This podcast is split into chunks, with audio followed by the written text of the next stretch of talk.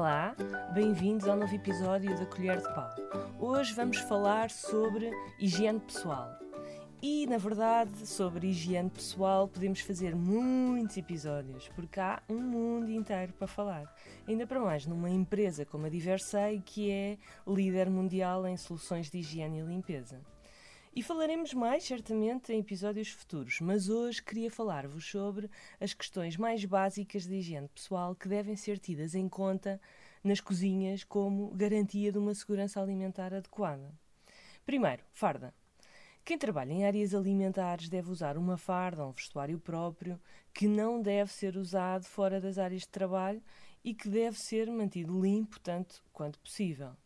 Da farda fazem parte a bata, o avental, a touca, as luvas e os sapatos. A farda deve ser confortável e de cor clara. A bata deve ser de molas ou velcro. Não deve ter botões para que não haja a possibilidade de caírem para os alimentos e constituírem assim um perigo físico, bem como de prenderem em máquinas em movimento. As molas e o velcro, em caso de acidente, uh, por exemplo, o derramamento de um produto perigoso para cima do corpo, tornam também a, a bata mais fácil de retirar.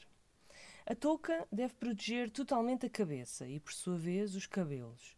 A utilização da touca tem dois objetivos: evita que caiam cabelos uh, para os alimentos e evita que a pessoa mexa na cabeça e contamine as mãos.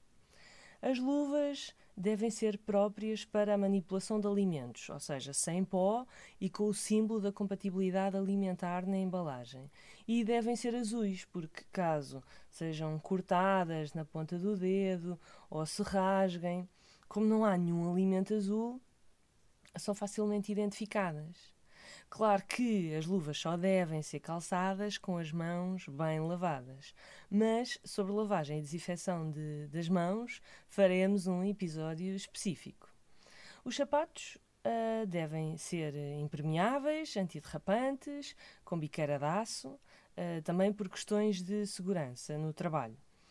Ou seja, esperemos que nunca aconteça, mas a pessoa fica protegida caso haja a queda de alimentos ou equipamentos pesados, por exemplo, uma peça grande ali de, de um alimento congelado ou um tacho pesado, bem como de objetos cortantes, por exemplo, uma faca que caia para cima do pé.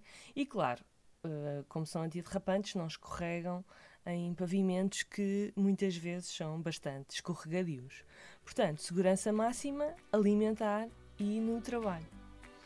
A colher de pau vai de férias e regressa daqui a três semanas. Por isso, para quem for, boas férias. Para quem ficar, bons projetos e boas ideias. Regressamos logo logo.